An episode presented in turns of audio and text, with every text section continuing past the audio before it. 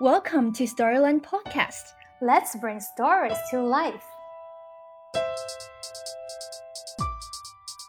Eva, the little baby in the book, um, she when she saw the book, she said, "Oh, how did you know what it looked like?"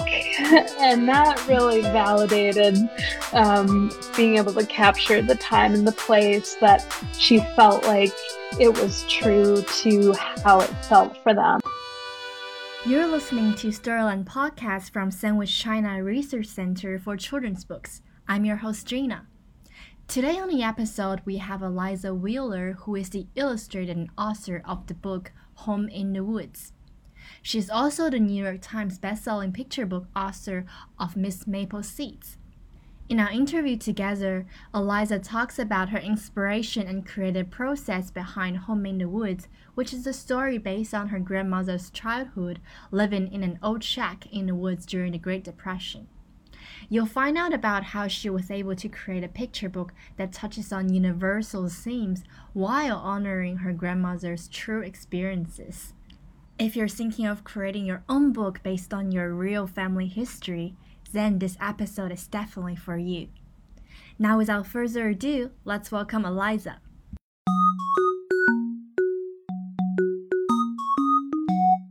I am Eliza Wheeler. Um, I'm an author and an illustrator. I usually say illustrator first before author. That's kind of my main main thing is illustration, um, and then writing came later. Um, I'm located in the U.S. in Minneapolis, Minnesota, and yeah, so happy to be here. Yeah, I think at the start of this interview, I was just talking to Eliza about how I I see that the the little house, the little room you're living in looks just like um, this book I want to talk to you about, Home in the Woods, which is about Marvel, this little girl uh, and her siblings and her mother living in this abandoned shack in the woods. And I know that um, this story is actually based very much on your grandma's real experience during the Great Depression. Um, would you like to talk a little bit about um, the inspiration, the story behind? Behind the book?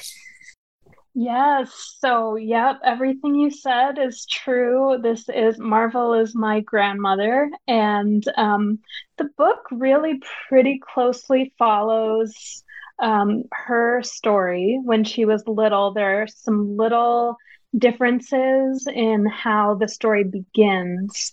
Um, but for the most part it's it it kind of is as you see it.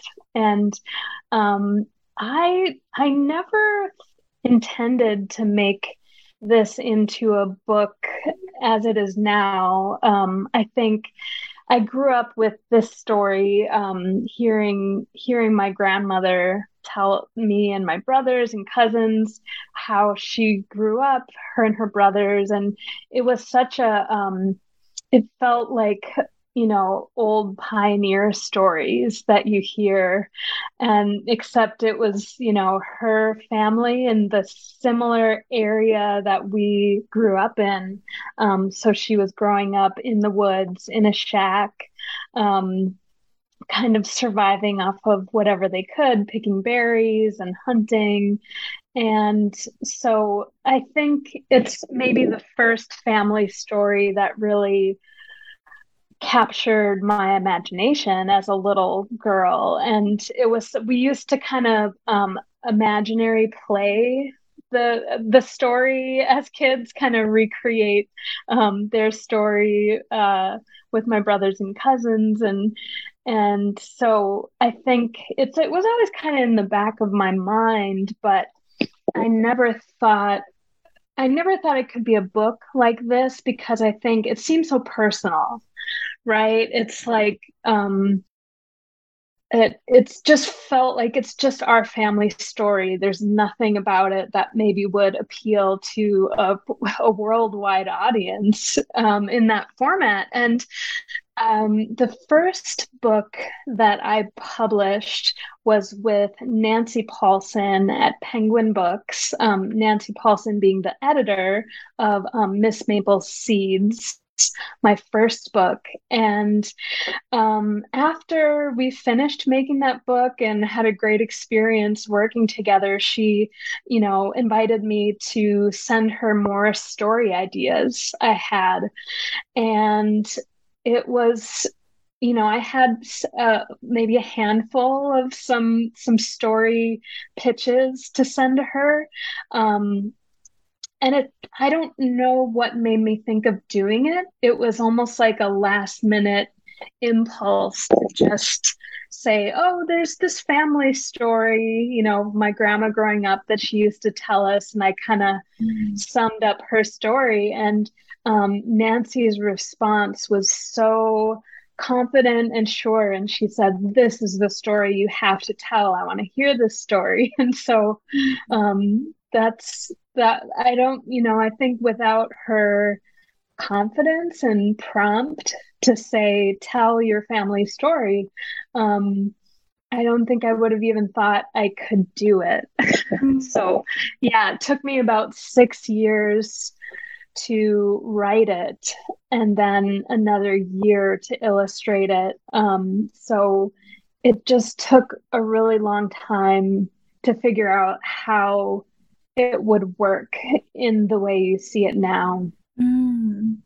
Yeah, I imagine writing this story from your family is is could be a lot more difficult process than like a completely imaginative story because there are so many pieces you want to put into the book and then you're trying to decide which pieces you want out and which in and um yeah like you said we thought that our family story may be so normal and you you've been hearing about it like you when you were growing up all along and you feel oh maybe no one will be interested but but people are fascinated by it just like i am yeah.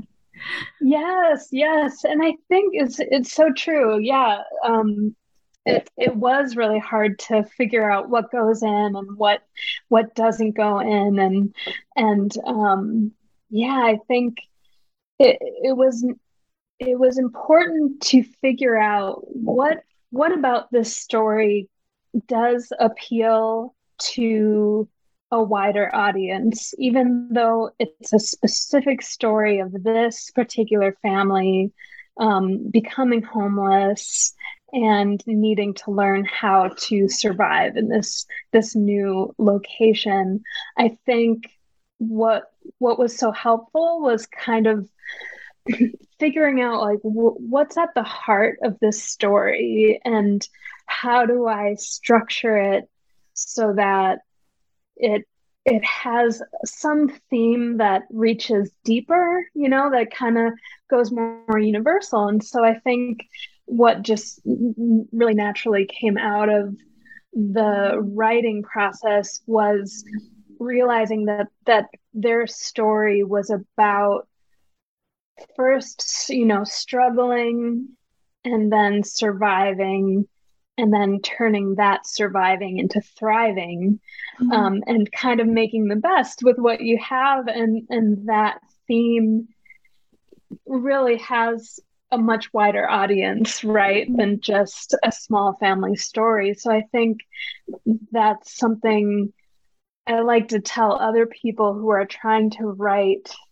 their family stories is you know figure out what what makes that specific story relatable mm. at the heart of it you know what what are they going through that many many people can relate to um, or imagine mm. um, yeah mm. Yeah, I think what touches me the most about Home in the Woods is this comparison, um, actually in Marvel's perception of, uh, of this shack um, in the beginning and the end. Uh, like in the beginning, I remember she said that the shack looks empty, just like how I feel inside. And then at the end, she said that the shack looks different now, filled up with love, like I feel inside. And I think it's these echoing of pages, these connective thread that makes people go, oh, this is like, this is really heartwarming. I wonder, like, for that particular um, sentences like disconnected thread did you come up with it sort of very um, um, intuitively or or was it was it like a difficult process like trying to find out like what connects these um themes and stories? Yeah no it, it was it was a long time of writing many different versions and you know not it was it was not intuitive um you know when i first started writing the story I thought the ending was the kids grow up and they buy their mom a real house, which would be a completely different book, you know. um, and luckily, you know, again, Nancy Paulsen, my editor, was was wise enough to see no, no, keep it there, keep it in this time. Don't, you know, like don't age them we want to stay with the kids. And so then I had to figure out, well, what is the beginning and the end? And I knew pretty easily the beginning would be pretty closely them finding the shack, you know, this empty shack. Um, and it wasn't until I went through several, you know, writing drafts and and versions that that I was able to figure out if I could set this over the course of one full year.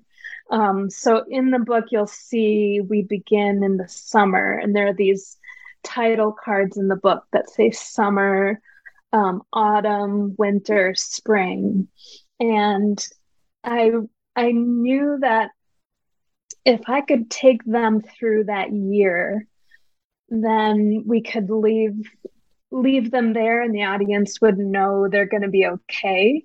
Mm. You know, it's like once they get through the harsh winter routines and figure out how to survive that in spring and the warm weather comes in, um, they'll be okay. And so I, I can't remember exactly when I was able to connect those, you know, kind of mirror those two scenes, like you said, of the shack empty and and dim and then kind of cold looking and then warm and and full at the end but that was definitely uh an exciting conclusion to figure out was kind of mimicking those two scenes to mm. to start and end the book mm. Yeah, you mentioned that um, you created this book, divided them into seasons. And I think that was really brilliant because you see how um, their family dynamics, like their perception of the home, um, changing as the seasons are changing.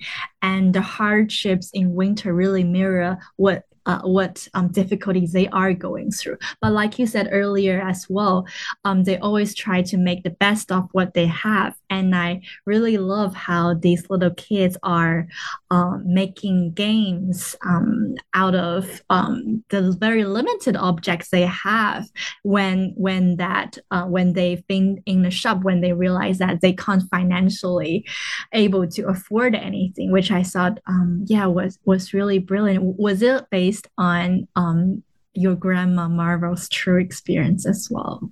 That yes, yes. So the the the game that they play is really the story that my grand grandma loves to tell the most is mm. you know who did what and what the setup was of the game um, and the only so that that reminds me the scene before it where they're at the general store um, is not that was one scene that I came up with to complement the scene of them back at the shack playing the game and making their own general store because they actually lived in a town that was so small they wouldn't have had a general store quite that fancy looking mm-hmm.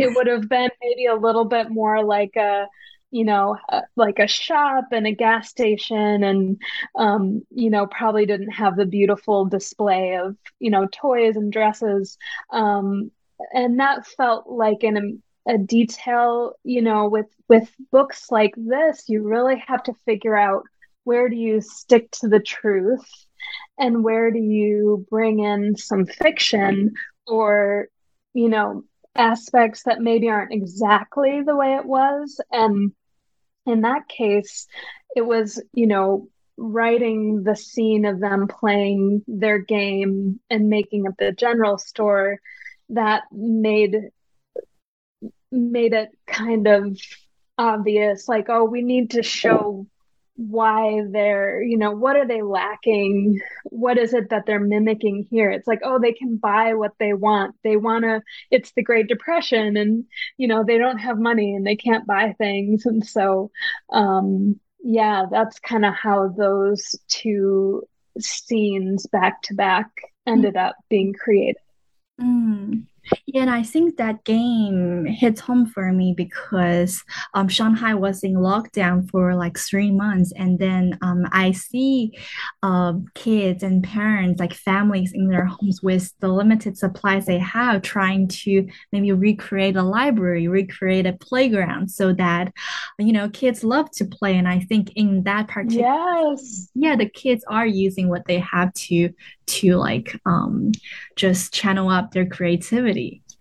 Yes, it's kind of that make believe is something kids are so so good at and maybe we kind of lose that a little bit as we get older but it, it's a wonderful part of childhood mm-hmm. um, that's really neat to hear the yeah it's still we're still doing it right mm. Yeah, yeah, you talk about um like creating and and I actually wonder like this is a story of your grandma and um her child who live in, in the woods, but you are um the writer of her almost like biography, like her childhood biography. I wonder what was the process like? Like did you use some of your own experiences? Like how much did you balance um like using like using her story but also putting channeling some of your own creativity into it as well? Yeah that's a that's a great question. Um i think there's it, it's really it was really more my focus, I think, was so much more about trying to serve their story and get it to work in a way that also worked as a, a picture book.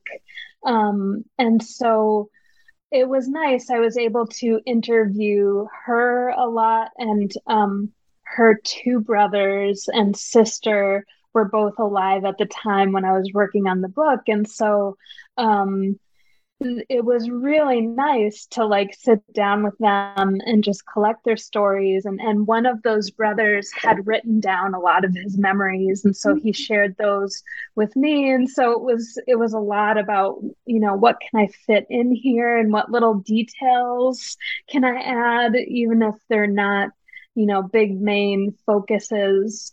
Um but i think i think the part that appealed to me as as the writer illustrator was the um it was it was really fun to be able to go out and draw the the area that I also grew up in. Mm. Um, and so my grandmother, um, this story takes place in northern Wisconsin, which was where I grew up as well, in a, in a neighboring town to where she grew up.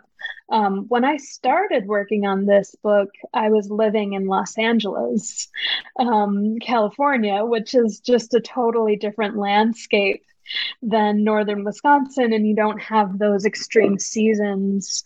Um, and so I think the seasons were something I really felt homesick for while I lived in Los Angeles for about 10 years.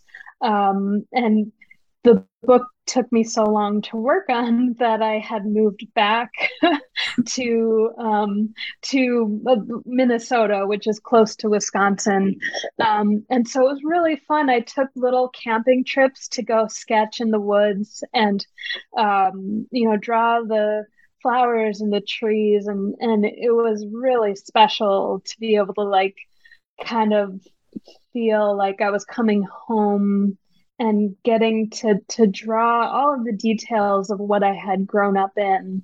And I think it was also nice because I had been living in Los Angeles, I could really see it with fresh perspective going back like noticing all those little details um so that was yeah it was really a joy to just immerse myself in that time and place. Yeah, when you were talking about seeing nature with a new perspective, I think about how the story is told from the perspective of Marvel, who is um, very young. She is said to be um, six years old. And yes. I see how um, like her perception of the world just makes this um, old looking abandoned shark a completely different place than how maybe an adult would look at it. I remember there's this page of her mom, right? Looking, you created this page of their mother looking outside in a um, sort of worried way, um, whispering mm-hmm. to the stars. And I imagine the story can be told in a completely different way from the perspective of the mother. I, how did yes. you decide which perspective you wanted to make um, to tell yes. story? Yeah, that was another that was another really difficult thing to figure out um, that point of view. Who who who's telling this story? And when I first started writing it, I was writing it in a third person narrator, you know, kind of what you think of with traditional stories. Um, and it, it really didn't sound good. it was, um, it, it sounded like too heavy and um it almost like a little too like it was had lessons behind it or it was just mm-hmm. explaining too much and and it trying it from Marvel's point of view was what really locked un- unlocked the voice of the writing because suddenly if you're if you're telling the story from the point of view of, of the six year old, you can really simplify what she's seeing and hearing and you don't have to explain so much about what they're doing and why it's just mm-hmm. suddenly oh and i think the other a- element of that is that she's telling this story in present tense mm-hmm. so she's not talking about it like it happened she's saying here we are now. This is what's happening.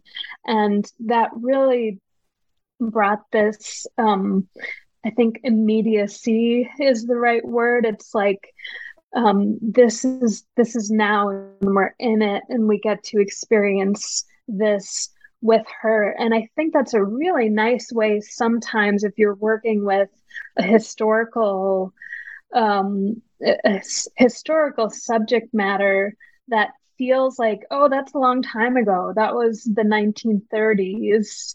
Um, you know, it, it maybe feels like too far of a stretch for the child to think about when that was. Um, but it wasn't so important that it was talking about the 1930s. It was just here we are now. And I think I think it made the story so much more related to the child reading it because the child reading it is going to be maybe between three and six or seven years old. And then here's Marvel, who's six years mm-hmm. old, and she's experienced experiencing this. And so kids can really kind of see the the unfolding of the story through her perspective. Mm-hmm. Um, and so that was just, um, it was hard to figure out, but then once once I tried it that way, it just felt like it flowed. Mm. Yeah, I imagine a young reader can instantly relate to Marvel when their siblings playing games, exploring the woods, and having fun, just enjoying their big table dinner. Um, yes. And I was talking about the spread of the mother. I, I'm wondering, um, how did you decide to include this page? Because the tone of that page is very different to the other pages. Yeah, that that the idea for that page, which you're right, it's this it's a pretty um somber or or um you know sad a little bit um and it's interesting because if if you look at the structure of the book, that's also the climax of the book. That's the end of winter when we're still not quite sure are they going to make it through this experience um, and that that um, page came from talking to my grandma and just kind of asking trying to you know ask what what was what was her mother like with this experience? Like you just can't even imagine um, a 34 year old woman with eight children you know and a three month old baby um, and doing you know doing this on her own. Um, and my grandma said something that was was really um, just grabbed my heart which was that she said they never saw their mom cry you know she never showed that she was struggling um, but my grandma said when she was at school she would think about her mom back at the shack and wonder if she was crying when they were gone. And so I think that just made me think about how how the mother is really the hero of this story. And in this climactic moment in the book in a book that really it, it's a it's an emotional story much more than a physical story. It felt like um, a fitting moment to have in that that clim- climax of the story is this emotional moment of kind of slowing down and being silent before we move on and leave them there. Mm.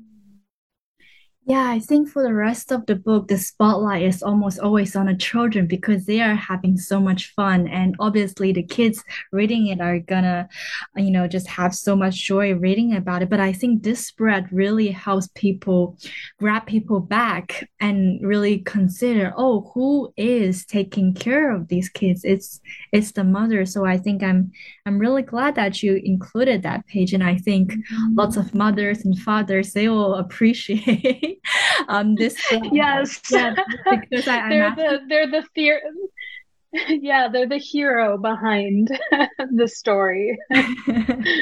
Yeah the kids will be wondering oh why is mom why is this mother whispering to the stars? What would she be whispering? I think that yes. creates a conversation between a parent and a child they can have Yes, exactly. Mm. Yeah, and like you said, um, telling it from a third person would make it sound too preachy, but um, just an ob observation of the mother looking out would just um, spark any conversation that the parent or the child wishes to have.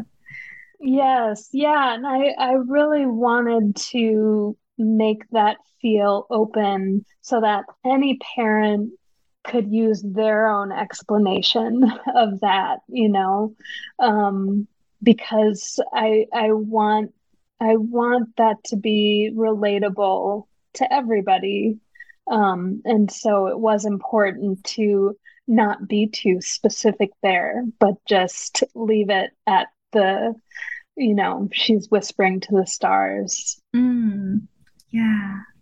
Um, and there, I also have a question around. Um, I think the tones of this book are very warm in terms of like the sceneries and like the food they're having, but the little person, uh, the siblings and Marvel and the mother, they have this cool skin tone. I wonder if you have any other consideration when deciding like the colors of um, the people the character yeah oh that's that's a good question so um when I was looking at character inspiration for how is how I was going to draw these characters, um, I was looking at a lot of black and white photos from the 1920s, as well as black and white um, like movie 1930s movie stills, um, and that just it felt like such an um, like it was kind of des- desaturated, you know, in a way that that makes it feel of another time mm-hmm. you know like in present day maybe it would make sense to give them a lot more um, fun color and have have it be a bit brighter but it felt like old photographs you know mm-hmm. faded faded photographs so that was kind of how i i got the idea of giving them this sort of like white and blue it's almost like a blue tint to their skin tone.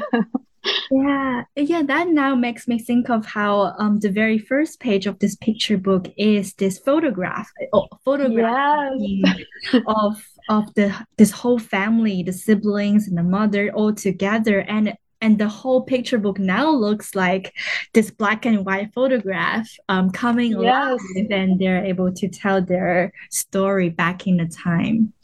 Yes, yes. Um, that was that was a fun thing to figure out to, you know, to start that way with this family portrait, um, introducing the family. And I got that idea um, because I I was looking at old drawings that I had done as a kid and then watching other kids do drawings and I I remembered, oh, we love to draw ourselves and our family and our house. Like as kids, it just seems like I don't know if you've noticed kids do that there, um, but it seems like a pretty universal thing that that kids like to draw their family and Mm. document their life. And it felt like, oh, a kid, a kid is going to relate to this immediately when they open the book and see the family portrait you know they'll understand who is in this story Mm. um so yeah that was that was a fun fun piece to start with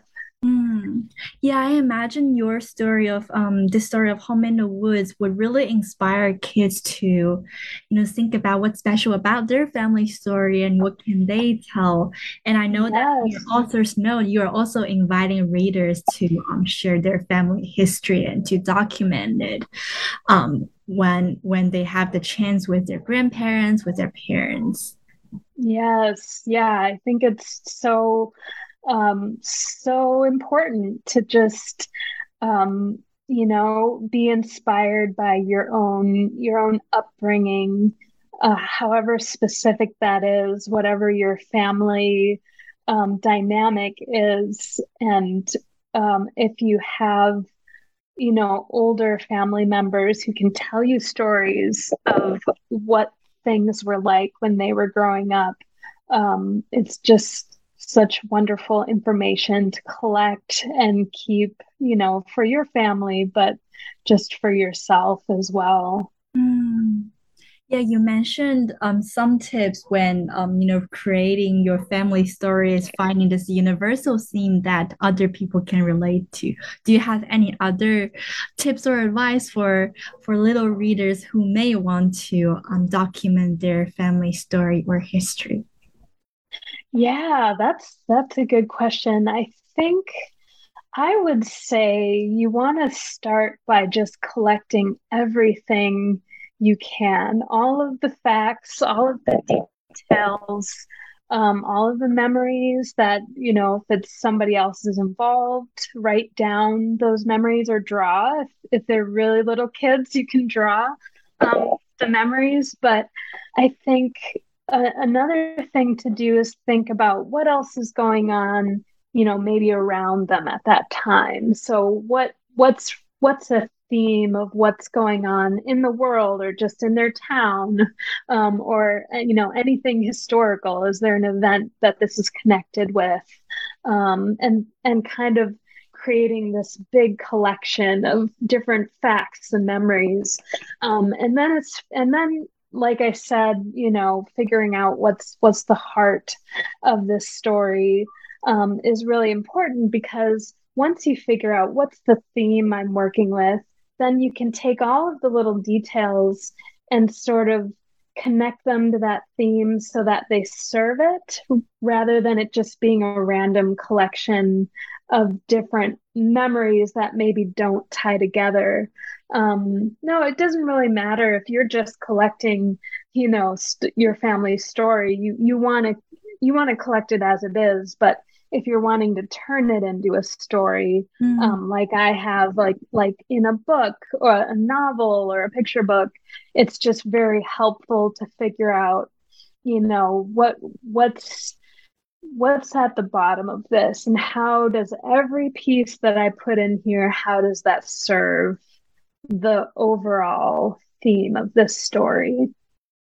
Yes, thank you for the advice to our little readers. And um, I have one final question. I know that um, this story is completely um, based on um, your grandmother Ma Marvel's real experience, even though you have um, some details changed. And um, you mentioned also in your author's note that some of her siblings are still with us. And I'm wondering what was their reactions like when you had this book published, or even before publish publishing, did they have a change to read the book? Yes. So um, it, it was it was exciting. You know, I think at first when I told them that I was doing this and asked, you know, asked if I could tell their story, I think they kind of thought it would it was, you know, like why would anyone, you know, they kind of had the same feeling of like, why would anybody care about our story? and so I think maybe they thought it was, you know, a little bit silly. Um, and then once I really got into it, and, you know, I could tell they were excited because they would, you know, kind of remember details and send those details to me. Oh, you know, the shack, this is what it looked like. And they would, mm. um, you know, update their descriptions. Um, but the the wonderful thing was um, I sent so preview copies of the book to them um, and my parents got together. There were four siblings uh, still alive at that time. And so they got to all look at it together, the preview copies of the book. Um, and I think that that was when they were just really thrilled and kind of, you know, kind of amazed that, wow, this is, you know, a real book that people that we don't even know are going to be reading. And so a little bit unbelievable. But I think, um, the one of the most validating things um, eva the little baby in the book um, she when she saw the book she said oh, how did you know what it looked like? and that really validated um, being able to capture the time and the place that she felt like it was true to how it felt for them. So that that was really thrilling to see. Um, and and the her older brother Rich um, her, her Lowell, the younger brother, he passed away a few days before the book came out, but he got to see it. Um, and then the older brother, Rich, passed away three weeks after.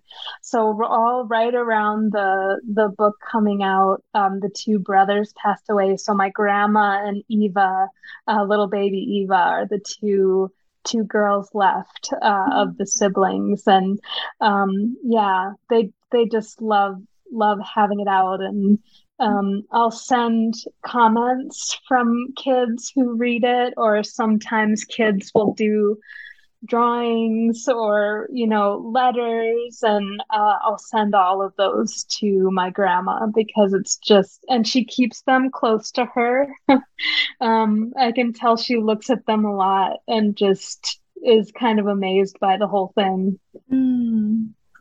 yeah hearing you talk about how special this book is even to your grandmother and her siblings makes me think about how at the beginning of interview you said that this book is your favorite to talk about. Um, i wonder what um like what how would you describe the specialness of this book to you personally? Yeah i mean every book that that you work on especially as as an illustrator, I'm sure um, I've never written a book that another illustrator has done, so I'm guessing it's a similar feeling for writers. But you you create a special bond with every book that you work on.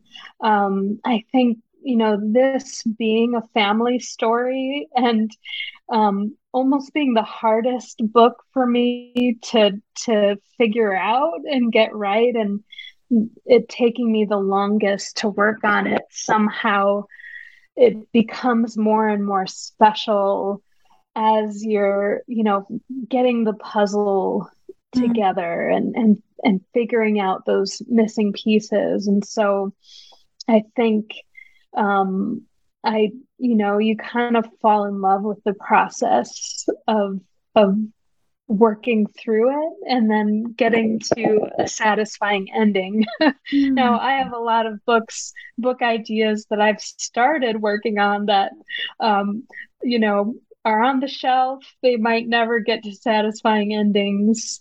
Um, but yeah, there's something about capturing your family history or a piece of it, I think is just a really gratifying experience overall.